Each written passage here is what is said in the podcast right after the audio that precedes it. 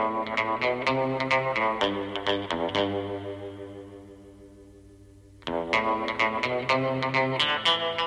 you.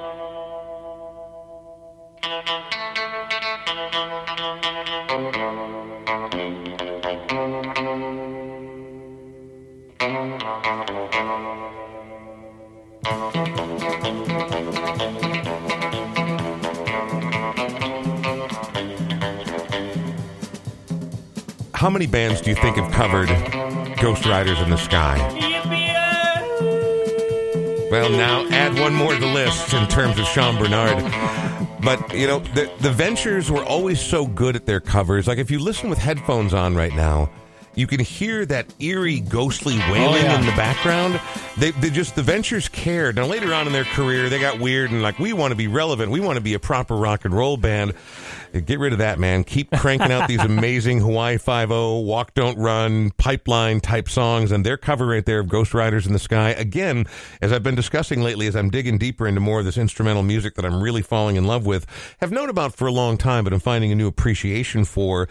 It's excellent for both active and passive listening. And this is important because there are times where you're busy doing something like folding laundry or whatever, chasing cats or scrubbing cat puke off the floor. Or at least that's what I've heard some people have to do. we are married males. Yeah. It's always passive listening. Well, I'm talking about music. Oh, but I then see. there are Okay. times where you want to lay there with your eyes closed and your headphones on and dig deep into it. And there are so many artists that are great at creating music that works ideally well in both those situations. The Ventures are one of them. Welcome, episode 145 of the Brian Oake Show podcast. I am Brian Oake. That is Sean Bernard. And here we are in the Smart Start MN studio. And we're located at 48th in Chicago. And it's some matter of pride for both of us because Minneapolis is our home. I love living here. I've lived in Minneapolis for a good long time now, 35 years. And I think people should take pride in the place that they live. And they should also take affront when things are not the way they're supposed to be where you live. Again, we're not going to go on like we did No. last time, but here we are in the teeth of the opening arguments and and witnesses in the George Floyd trial. You know, he was murdered by an officer of the law in broad daylight. Literally 10 blocks from where you and I are recording mm-hmm. this right now. And that's horrible to think about. Now, was George Floyd the first man person of color to lose his life at the hands of the authorities?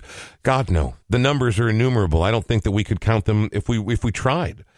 But the fact that this has become the flashpoint for not just racial injustice here in the Twin Cities on a national scale, on a global scale, the whole world is watching. And if we don't get this right, if the jury doesn't get this right, if America doesn't get this one right, then it's not just Minneapolis that's going to burn. Lots of cities are going to burn, and the problems are going to continue.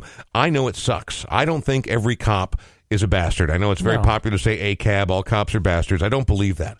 But there's something wrong with the system, and there's something wrong where this continues to happen. There's got to be change at a systemic level because guess what? Black lives do actually matter. They do matter. And so when someone says all lives matter or blue lives matter, I have to respond with a very hearty fuck you because certainly cops put themselves in harm's way on a daily. But we're talking about something on a fundamentally different level at this point, and does, if anybody's watched 15 minutes of the testimony in this trial, uh, you- you can't you can't walk away and not feel something.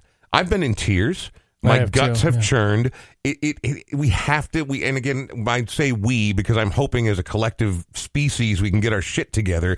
But I mean, the jury the jury has to get this right. Otherwise, I'm afraid of the consequences. Yeah, this is just about human dignity and decency and and that's what that's what challenges me the most with this whole thing is that we've got to come to a place eventually where this is not a debate. This is not it's not even an option to let him off. It's like we as a collective need to figure this shit out and it it is systemic and it's got to change and if this doesn't change it I just don't know what else will. Well, I don't think it'll be a, a, night and day, and pardon my use of the terms, but black and white change. Every change is incremental. Yes. But this needs to be a big jump. This can't be mm-hmm. a baby step. This needs to be a big jump. So yeah. we continue thinking and hoping for the best, knowing that we've got a long road ahead of us on this particular trial, and it's very, it's awful. The more information comes out, it turns out the situation was worse than we even thought it was, and it's it's very very trying. So our job here is not to get to the bottom of the most deep seated racial and political issues that face humankind, and specifically the Twin Cities today. Our job is to play music, and our job is to talk to some of the people that populate this fine area that we call home and that we love. And today we have someone who has been a stalwart of Minnesota music for well, I don't want to age him. I'll just say for a few years now. but he's a wonderful, wonderful individual and has been in, involved in a wide variety of music. And I want to talk about all of it, but I don't think we have four days. So we'll hit as much of it as we possibly can. Just ahead, John Eller will be our guest here on the Brian Oake Show. Now, his music career started long before this event that I'm about to talk about came into pa- came to pass and continues to this day. But he continues to, to me, one of my favorite things he does we have a mutual friend in Mary Lucia. Mary Lucia and I did a morning show together back in the late 90s, early 2000s, and we've been colleagues and worked on and off at numerous radio stations together. And we share a love for a particular artist, David Bowie. And we also share a love for uh, domestic animals. Now, she's both a cat and a dog person. Yes. Uh, but this particular thing that she does on the yearly called Rock for Pussy uh, is a benefit, a David Bowie tribute show featuring an incredible lineup, an array of musicians from all over the map to raise money for no kill cat shelters. And I don't even, I can't even hazard a guess how long it's been going on. 15 years? S- 17. 17 years Yeah. now. All right. Well, John is the, he's sort of the Doc Severinsen of the proceedings. He is technically the musical director, but you're there. You're the heart of it. You have to coordinate all of it. You don't, you don't just get up, get up there and rock. You have to practice. You have to rehearse. You have to get these people in order, correct? Right. I, I cracked the whip. I really, really. I've heard that about you. You're very difficult to be around and Yeah. something of a taskmaster. and, and a diva. Yeah, well, actually, I've never heard any of those things. And you've been involved in so much more than this. But when I hear the name John Eller in this day and age, this is what I think of. So before we go any further with John Eller, we're going to go back to one of my favorite eras of David Bowie. Right as the 60s were turning into the 70s, David Bowie had not quite found out what he wanted to be yet. And he was experimenting with a wide range of styles. Hunky Dory is probably my very favorite, but the record that preceded it, The Man Who Sold the World, there's folky stuff on there, but hmm. this is probably as hard as he ever rocked. Well, I don't mean it like that, but it, it, as close as he ever got to any sort of classic British hard rock, I think that would be this particular record. And this is one of my all time favorites. It's David Bowie with Black Country Rock on the Brian Oake Show podcast.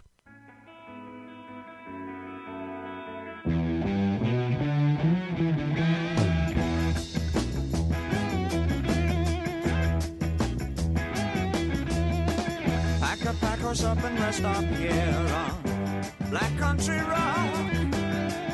Never know, you might find it here on Black Country Rock. Pack a pack horse up and rest up here on Black Country Rock. You never know, you might find it here. Black Country Rock.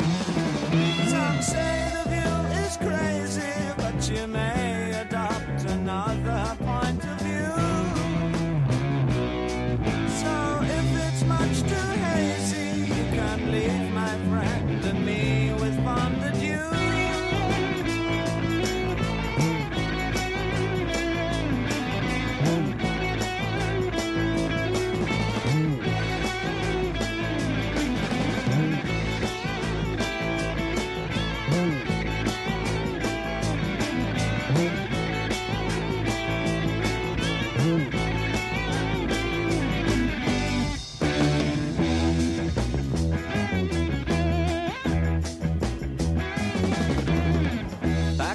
Pack a pack or up and rest up here on Black Country Rock.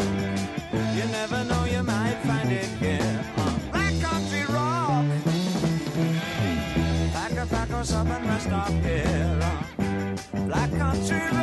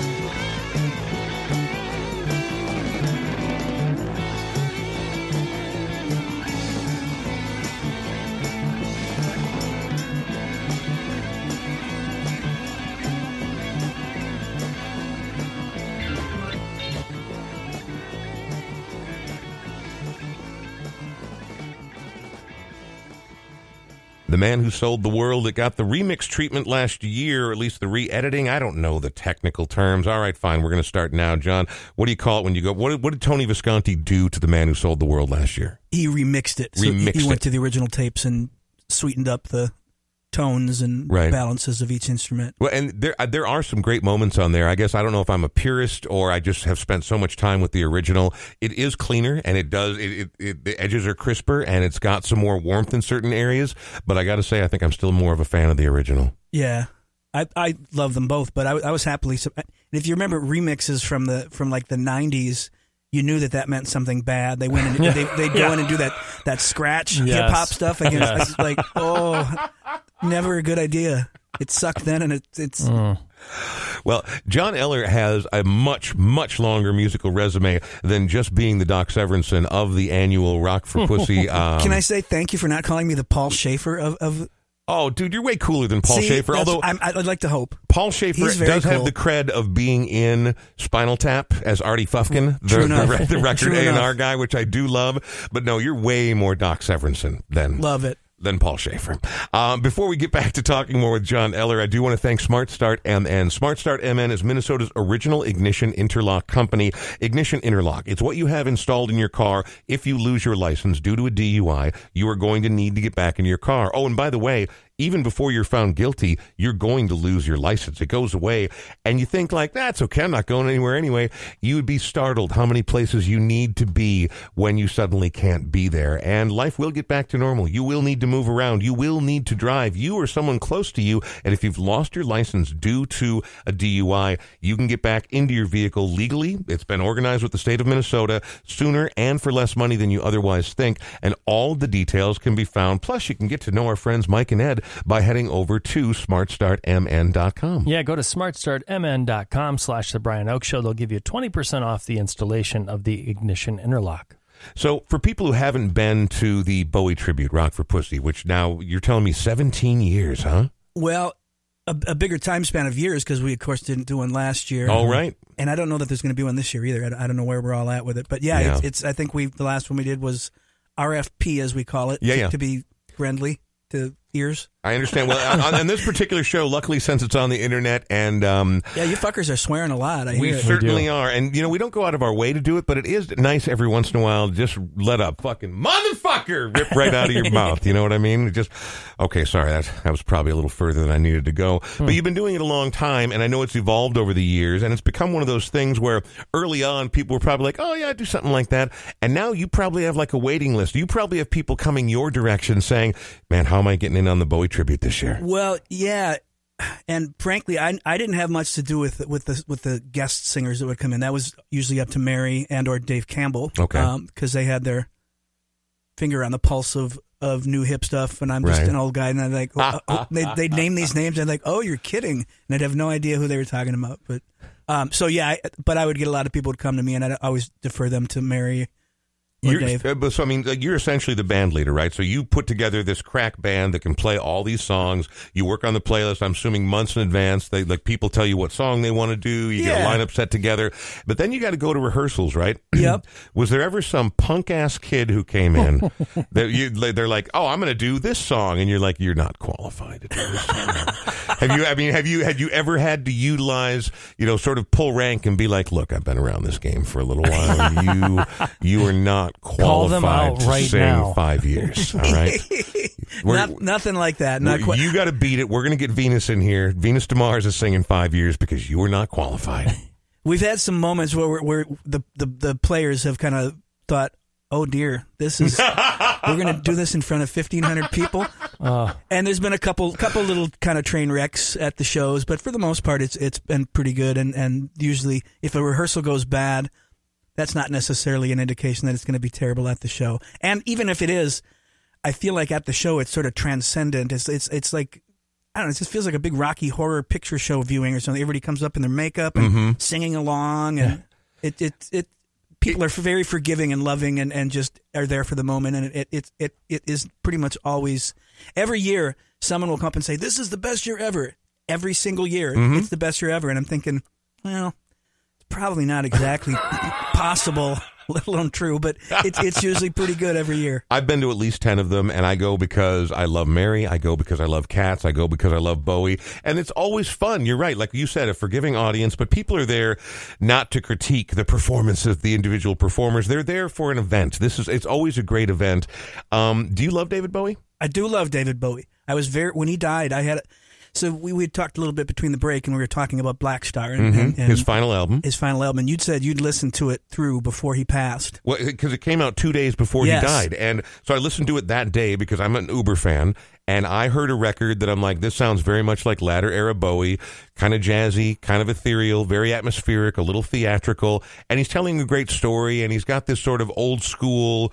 Scott Walker crooner's voice, which he's been working on his whole career, but Yeah. now it's like you know the old man kind of settling into it. And I heard, and I was like, that's pretty good, you know. It's not in his top five records, but it's good. And they died two days later, and I went back and listened to it, and I heard the great actor, the the great performer, the man who lived his life as art, which was Bowie's whole vibe. I heard him using his final swoon across the stage to say goodbye to everybody and do it as only he could do. It was the perfect end cap to a life that he'd lived. And it, it it makes tears well up in my eyes thinking about it right now. It's a hard record to listen to. Yeah, I'd heard, I'd heard I think it was Lazarus. Uh, I've seen the video, and I was out in California with a friend, and we were just running around Beverly Hills and having fun. And I got back to the hotel and got a text from somebody saying, "Oh, wow, I didn't even know David Bowie was sick." And I'm like, "What? What?"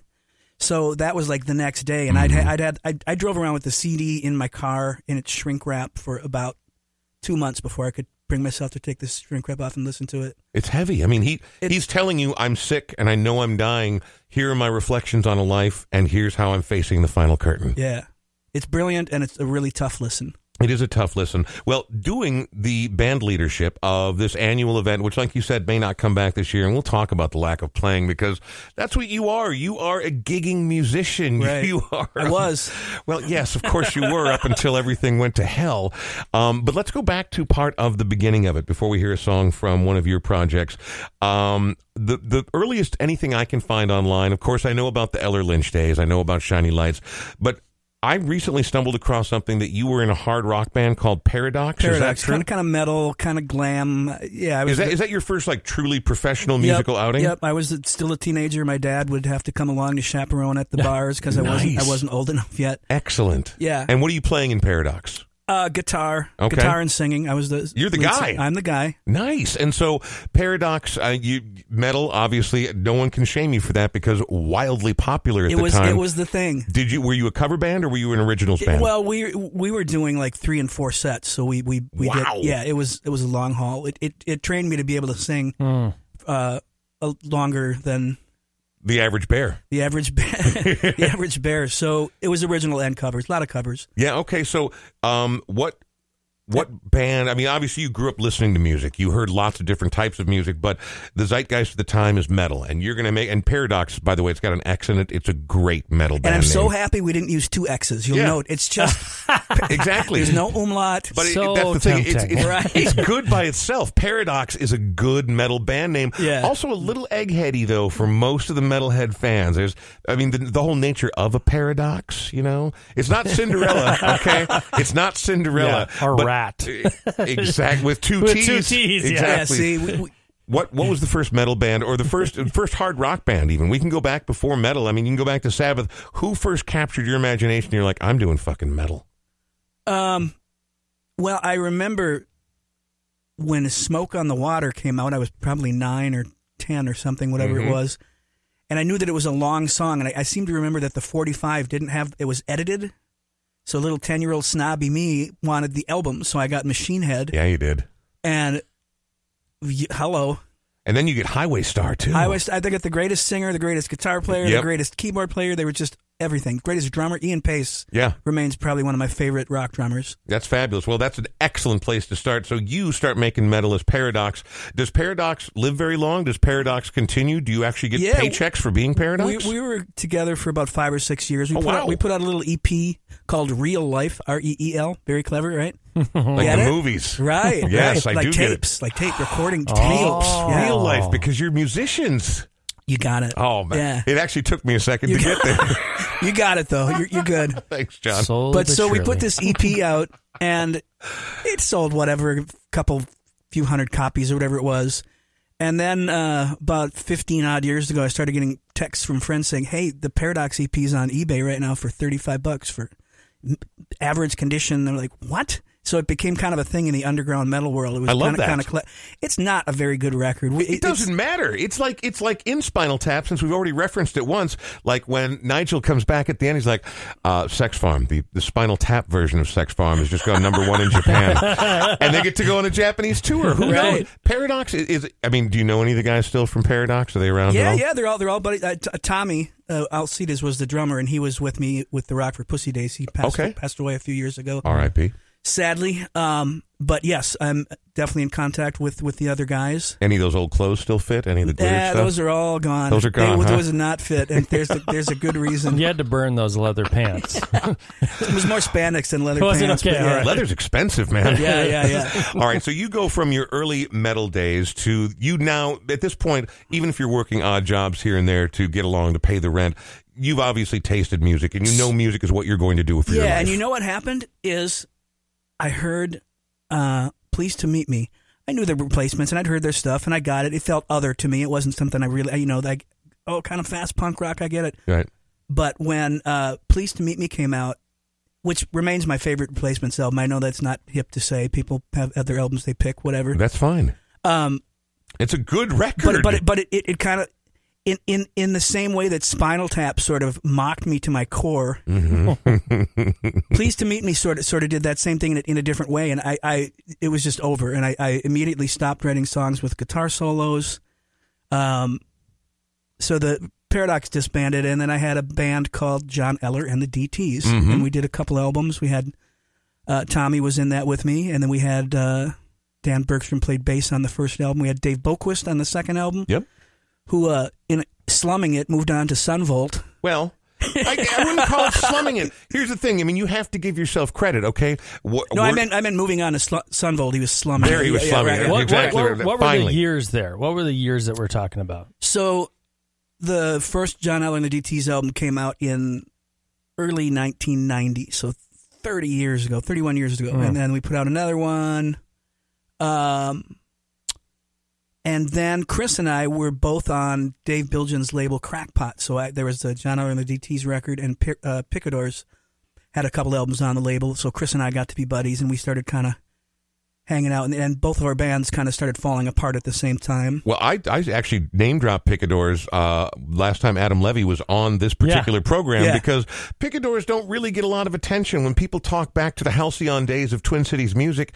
Uh, you don't really hear people talking about Picadors They were very often. such a great band. they absolutely had both the Levy brothers in Both- it, right? and Noah was like 12. Yeah. Did was- John did John Eller and the DTs ever play the Uptown Bar? Yes, quite a few That, times. that's where I saw you guys. Yeah. That was it. Yeah, we played 'cause there I quite a few times. I lived three blocks away from there on Fremont and Lake for a while in the in the nineties. Do we all agree that the Euros skillet from the Uptown was the single greatest breakfast that's ever been made The in hangover Minneapolis? the hangover breakfast there was fantastic. You had to get over the smell from the night before a little bit. It was like four pounds of Euros meat, man. It was so freaking good. I didn't care what it smelled like in there. I would, I would push you out of the way to go get one of those. My right now. favorite moment in the Uptown was actually a non-moment that uh, uh, Dave Pirner was there with Winona Ryder, and nobody bothered them. And I thought that's fantastic. Like how Minnesotans just go, "Oh, there they are," but we're not going to be assholes about it. Right, You know? right, right. I remember seeing the Jayhawks there, and Yeah. Chris Robinson was sitting next to me in the booth. What? Yeah, Like Black Crowes, Chris Black Crowes, Robinson, Chris Robinson. Yeah, who that they just re-released that debut album as well, and so we've been putting that on heavy rotation at the record store. that's such a great record. It's a fucking amazing record. really It's- great record. It's a really good record. Anyway, we got off track there because the Uptown can be very distracting Yes. for nostalgic guys Sorry, our, of our age. No, no, it's okay. I love that place. I Can we talk about the Apple Store instead? no, Oh. we may not. Although I do enjoy my laptop that I have right here, but I did not get it there. Um, in fact, Tony Oliveri was just a guest on a recent show, and he drummed for the Cows frequently. I think I mm-hmm. saw Cows in the Uptown more than any other band I ever saw there. Those were terrifying nights. Those were shows where I was not certain that I was going to be leaving with all of my blood still inside of my body. I got scared at some of those shows, which is how rock and roll should occasionally be. But anyway, Yes. back to the point at hand. You were on the same label as Picadors, and that's where Chris Lynch comes in. That's where Chris Lynch and comes you in. and The Chris pic- obviously hit it off. Picadors were falling apart. The DTs were falling apart. Dave was off getting acquainted with uh, Jay Farrar. Is that what I mean to say? Mm-hmm. That yeah. is- yep. And uh, Chris, at the time, I don't think it's any big secret. Anybody that knew him back then, he had a little bit of uh, drinking issues, so he went through some treatment stuff. We've all been there. And he and I got together and started writing songs, and then we put a uh, record out on Eastside Digital, which was kind of a Ryko offshoot of the day. I think a good way to say it. So he and I have been working together for many years, different things, uh, and now we have the Shiny Lights, which has been around for about forty-five years by by now already. That's not true, but it has been a while. It's, it's been ten years, and we so we got a new song or a new new EP that we just came out with. how, how recently? Is Um, it like a COVID creation? Yeah, well, no, some of it's some, some older stuff we've been Okay. sitting on, but we finally got we put it out on Bandcamp late late last year. Okay. But we just pressed them up on CDs, and they're just in the stores now as of the last couple weeks. Tell me about the song.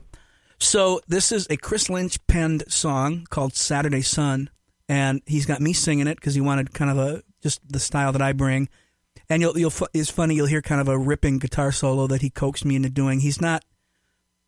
Again, I, I've kind of ditched that stuff from the Paradox days, but so the only people so I you say. Well, so for for when do a shred guitar solo, it's got to be a Chris song. He's the one that always play like play like Brian May or you know like okay, okay. So, we get to hear you sing and shred on this particular sing and shred track. on, on a Chris Lynch song. It's very quirky. It's very Chris Lynch. It's very shiny lights.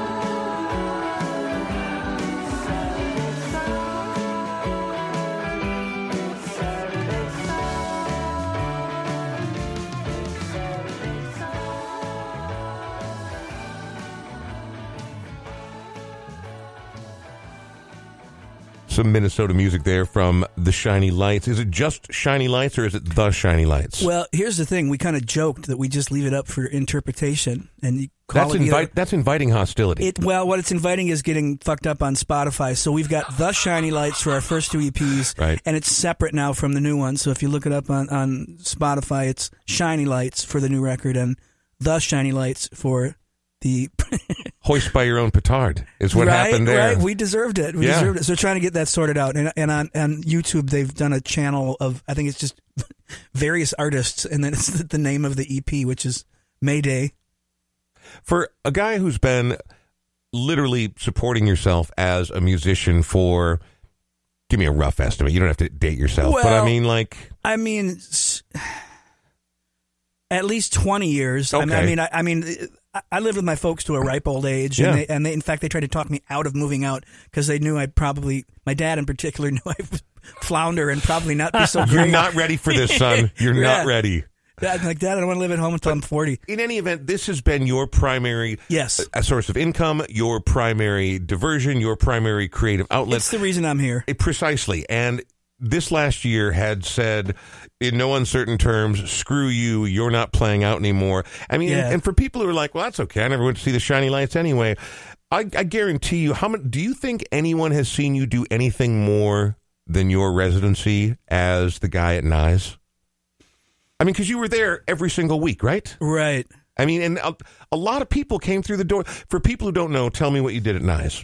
Well, so Nyes had a piano bar, and, Uh-huh. and, the, and the old Nyes we're talking before they tore With it those down. gorgeous black floors and the Naugahyde benches. Yeah, yeah, yeah.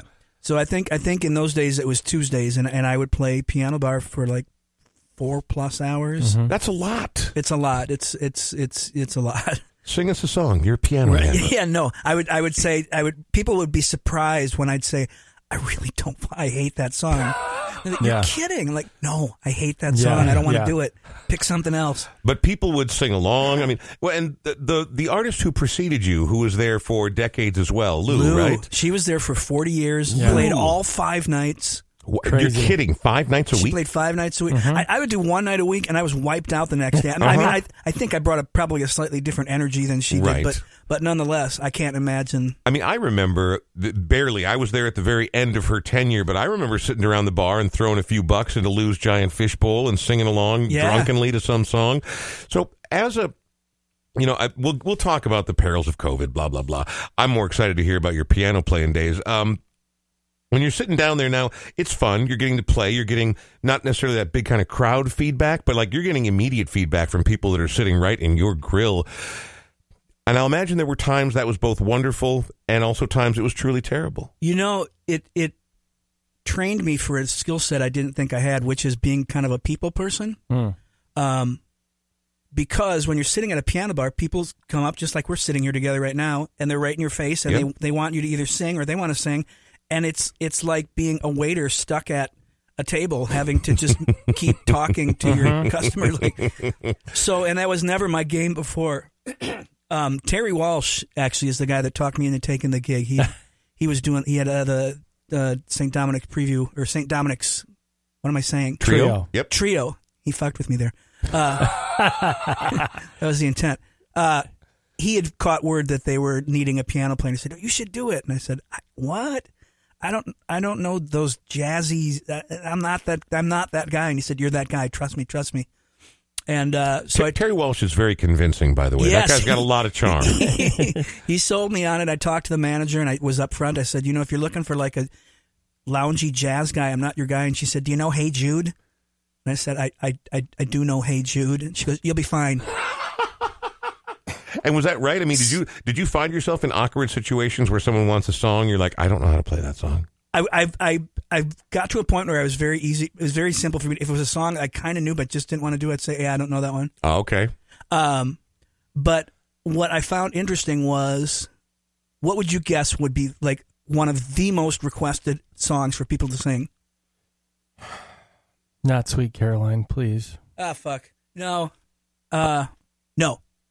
I I I I mean, I'm thinking something like ABBA or Hallelujah by Leonard oh, Cohen. Oh, well, yeah. it's I mean, it's a powerful one. I'd have that sometimes two, three, ti- two, three times a night. really? Yeah.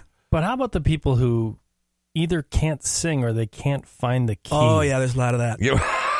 well, and That's even when the piano's going, so like my wife is uh, uh, a music instructor, and she's a choir teacher for middle school students, and not all of them were born for that vocation, right? Correct. Uh, but you've got the piano, and if you're playing on that loud enough, it's pretty hard for people to miss the note, unless, of course, they're really challenged, and it's just not their thing. it's painful to listen to if somebody I'll just say this because they're not listening, but my cousin's wife has a beautiful voice. If you don't mind somebody that's always sharp, she's always a bit sharp. What's, and it's, what's her name?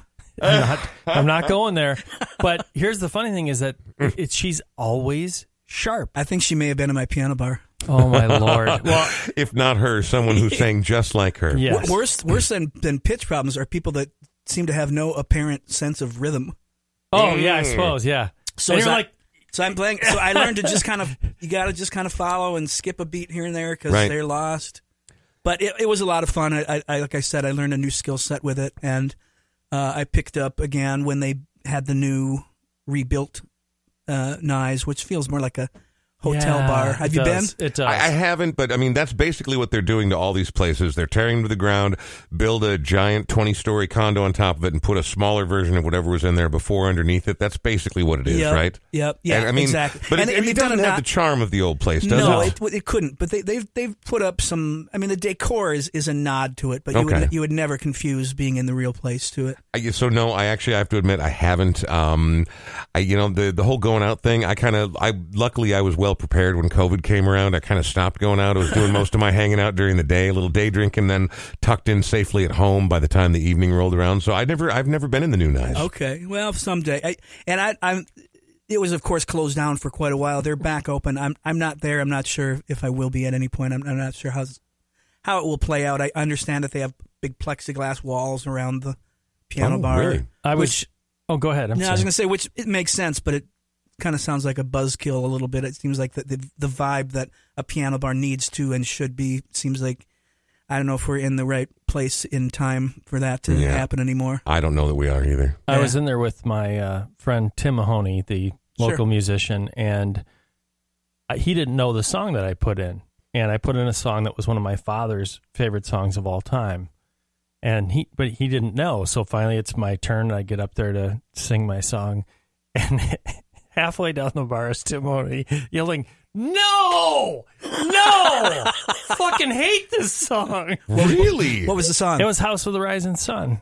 okay. He's like, God, I fucking hate this song. How could you hate that song? I, that's what I said. I'm There like, what are you talking about? He said, this is an ode to my father. Like, what are you talking about? and he's screaming at oh, you. oh, he's no. just yelling. Other people are like, does this, does he know this guy? Like, he's Good just old- like, please. Good don't." old Tim Mahoney. Good there old there are Tim plenty Mahoney. of hateable songs out there, but Yes. that's Oh, not yeah. one of them. No. No, that's a sweet one. I enjoy that song Yeah. quite a bit. Now, again, if I had to hear it three times a night, I might get a little Yes. burnt out on it. Right, right, that right. Hallelujah is the most popular. Really, that does, that is a mind bender. Well, I want to talk with you about what the immediate future looks like as things are slowly starting to reopen, as people are starting to think, is there live music again? What your life's been like for the last year of not doing any effing live music. But before we do that, it's time for another song. And you've chosen a band that I love in unironic fashion. And I feel like I have to preface it like that because I think there are a lot of people that if you say something like, I love the Monkees, they're like, good one, cornball. Do you also, do you love the Cowsills? And the answer is yes, I fucking love the Cowsills too. Right.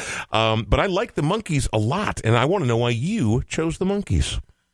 They're my first band. You I have mean, you have a Colgems I've got a- shirt a on Cold- right now, yes. and I know that record label. I mean, that's that that's who put out Headquarters. You know, I mean, that's who put out all the Monkees records. they've they've always remained in my my favorite. You know, there's things you grow up with and you listen to and you Mm-hmm. don't listen to, but I always come back to the Monkees. And what I love about this particular song is that it's not one of their more popular ones. So unless you're a Monkees head, you wouldn't know the song as we go along. But on the track, playing guitar for listeners out there is Neil Young and Ry Cooder.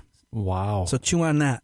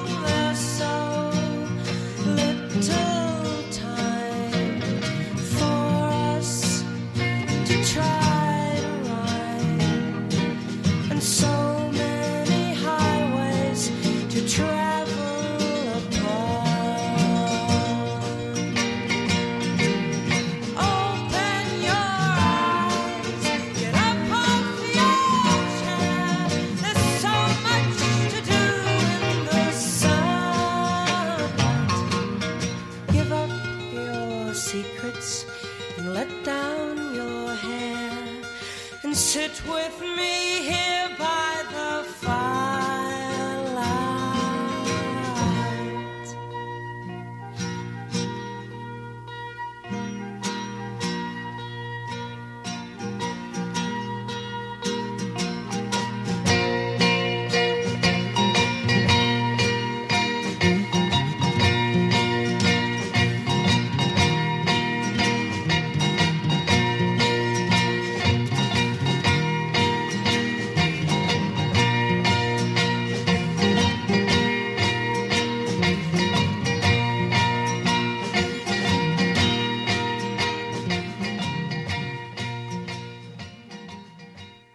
All right, I'm going to be honest. I don't know that I've ever heard that song before, and if I have, it didn't it didn't register with me. Wow. Um, John Eller picked a great song by the Monkees right there. Uh, as we go along, I'm going to let you reveal the fun fact, but you already blew my mind by telling me that both Neil Young and Ry Cooder are featured on guitar on that song. That's a mind bender. You can't man. top that. You really cannot No. top that. Until you find out who wrote the song. Carole King. What? Man. But Carole wrote quite a few Monkee songs. She wrote Pleasant Valley Sunday. Um, Right. So But does just she do a version of it?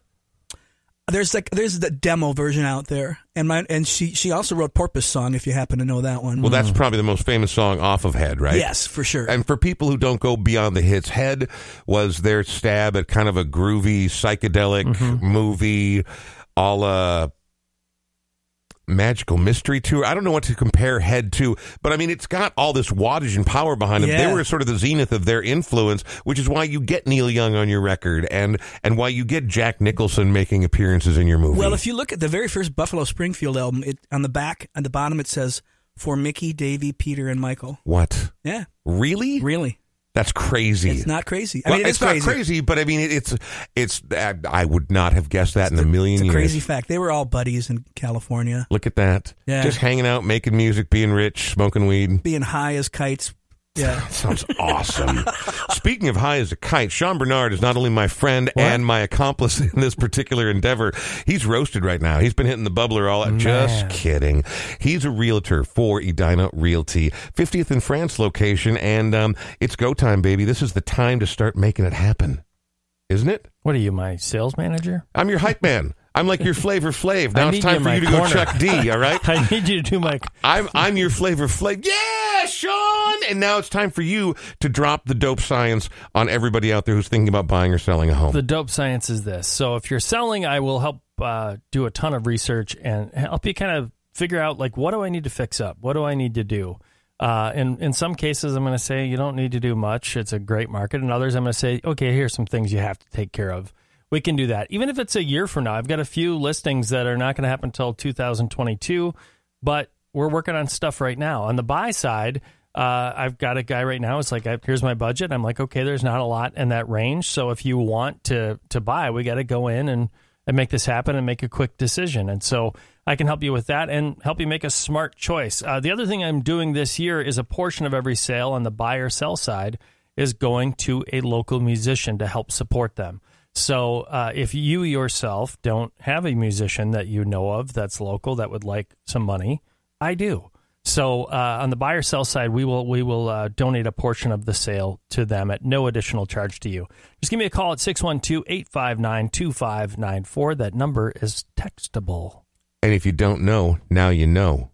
I said, now you know. I said, Exactly. now you know. Um, John. Uh, sorry that we had to do that to you. John That Eller is our guest right now. interruption. That's very enjoyable, actually. it's really well executed. Nice team team work here. It was great. we rehearsed for like uh, Oh, no minutes. whatsoever. exactly. So, John, you have spent so much time working with so many different people. Music has been who you are through your adult life. It has been your expression. It has been your identity. It's been your income. Now, this last year, F you. The COVID shut down the whole world, right? And granted, people lost their lives. So maybe there are greater tragedies. But part of who you are and how you do what you do is by getting out there and bringing music to people. And that's essentially been completely shut down. What's your last year been like? Yeah, um, just at home, getting by. I, I definitely, as you said, people lost their lives, but when you when you personalize it in your own experience, it is just dark. I well, you I still have to make a living, and you still have. I mean, you're used to creatively expressing yourself on the regular, and that goes away. That's a thing. That's real. Yeah, uh, it was difficult, and I actually kind of I did a couple sort of live piano bar things on, on Facebook streaming, kind of late spring. We did three or four of them, and it was actually very good. People were real nice on Venmo. People seemed to enjoy it. People chatting away while I'm just singing, but it wasn't piano bar because I have to sing all of the songs. Um, and I just kind of hit this brick wall where I thought, what, what, what am I? Nah, I shouldn't. I don't want to do this. I, I can't do this. And I kind of got in my head and I stopped, stopped playing. I it had been months and months where I didn't sit at the piano. I didn't pick up the guitar. Nothing. Um, and then, um, and I'm just kind of coming around a little bit now. We, I've got a gig t- uh, tomorrow actually with Martin Zellar. We're doing his his Neil Neil. Neil Diamond thing at the J JX Center in Stillwater. Yeah, let's not breeze over that. For people who don't know that he does a regular Neil Diamond thing, it's actually one of the most amazing live shows you Yeah. can catch. Martin Zellar's really great at it. What, what and when and where? Are you doing it tomorrow? Tomorrow and Saturday both, two two nights at JX Center in Stillwater. I don't know if there's tickets available. Right. I'm kind of out of the loop with that, but, But are you talking about this is like a live event that people can go to? we're going. Yeah, I, I, Wow. it's limited seating and Imagine that. But yeah, so this will be the first. The last gig I did was uh, actually it was with Martin as well. We played outside of Crooners late last summer, Mm-hmm. and that had been the first gig since March, I believe. Have you gotten Which- poked yet? I have, yeah, I had first shot a week ago this Monday, so about ten days, and I'm scheduled for the tw- uh, the twelfth for my second. Is that giving you any hope about the hopefully not too distant future of people getting back out and more of this happening? Uh, yeah, I mean, I, I think we're hopeful. We're we're booking gigs. I've, I've in a Led Zeppelin tribute called Zeppo. Yeah, you are. and we've got and we've got a few gigs coming up a little little later in the spring. As a matter of fact, kind of a uh, crazy story. The last show that I did was March sixth of last year. It was a Zeppo gig, and we had to stop in mid show because I started getting these hyperventilating, these sort of head rush. Hmm. We were doing Black Dog, and the band stops and you sing the line, and it was like fourth line in, and I had I just stepped up to the mic and said, "I." I'm sorry, I'm I'm feeling like I'm gonna collapse here. I got to stop. And the paramedics came in, Wow. the whole thing. This was in St. Cloud, and I think uh, there's some thought that I was recovering from COVID because I'd been really, really sick. Really? a couple, a couple weeks prior to that, and um, then I hear you start hearing all this stuff later about people with breathing issues, and it's like, well, yeah, that's what it felt like to me. I don't know, but um, So you might have had it before everyone knew that there was a thing. yeah, Right. I thi- Wow. well, I think I got it from Adam Levy. We had our Beatles show, and he'd been over in Spain and where I don't even.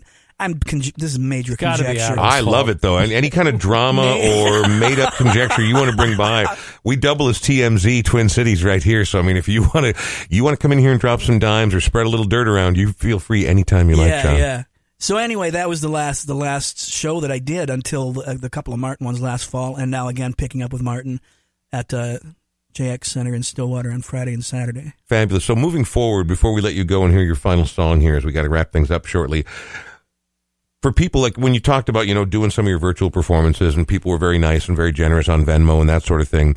One of the big things that Sean and I have focused on over the last year plus is whether it's a local business or a local artisan or a local musician, whoever it is, we try to find the most efficient and best way possible to, if people would like to support them, the way that puts the most money where the money's supposed to go. If people could buy your merch or buy your music, is there one good central place for people to go and get your stuff? Um, there are limited copies available of, of the Shiny Light stuff. Mm-hmm. Is it on Bandcamp? The the recent one is on Bandcamp. The Good. earlier ones were not. I think CD Baby. I there's not a lot of merch that I have Okay. that I have available at this time. Thanks for the for the So I mean, out. just you just want people to come by with small paper bags full of money, that or would be better. Yeah, okay, be best. Yeah. okay, cool. We'll make sure to get your address out when we promote Yeah. the show. All right. Well, moving forward, good luck to you, and I really hope people get back out. You know, Sean and I are more on the fan end of the spectrum, although Sean can make a little more music than I can. Yeah. We're hungry too, man. I mean, we're we're we're starving for that sort of symbiotic feedback loop that only seeing live music can provide to the individual. I know the musicians feel that way, fans feel that way, but I'm also erring towards the side of caution. I'm going to be the guy in the back still wearing a mask for many Yep. months to come. I'm not going into a sweat, and then this is nothing against the entry. I can love the Seventh Street entry, but I'm not going into a packed, sweaty show there for the foreseeable future. It's going to take some Right. real time and some real proof. And we just, you know, we've already given up so much. Let's just keep giving it up for a little while longer. Do the social distancing, wear your goddamn mask, get vaccinated as soon as you can. We, there is, there is a way out of this, but we got to take it at the right speed. Amen. Yeah. All right. Excellent to see you, John. Thanks for Good coming in. you, Brian. Thank All you. right. Thank and you, we'll have John. you back Sean, again sometime. Sean, I can't, I can't say the same for you. So just, um, just kidding. I meant about, I meant the part about.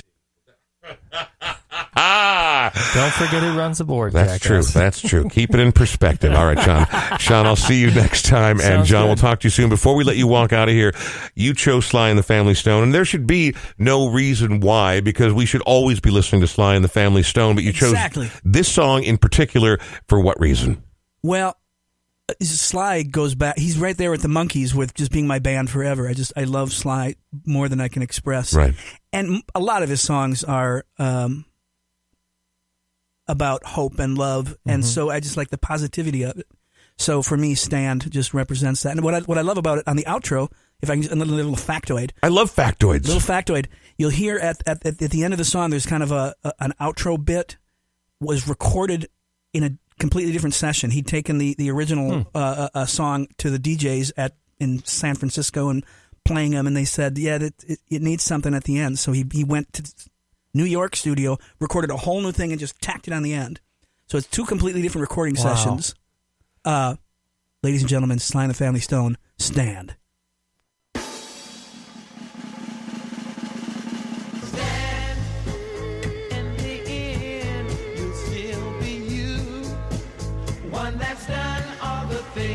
Set out to do. Stand. There's a cross for you to bear. Things to go through if you're going anywhere. Stand for the things you know are right. It's the truth that the truth makes him so uptight. Stand. All the things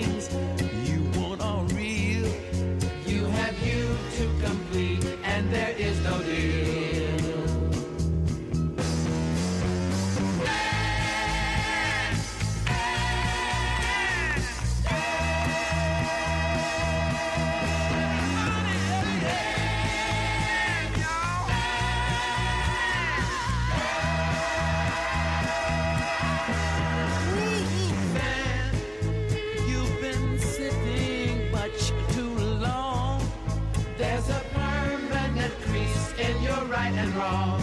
Stand. There's a midget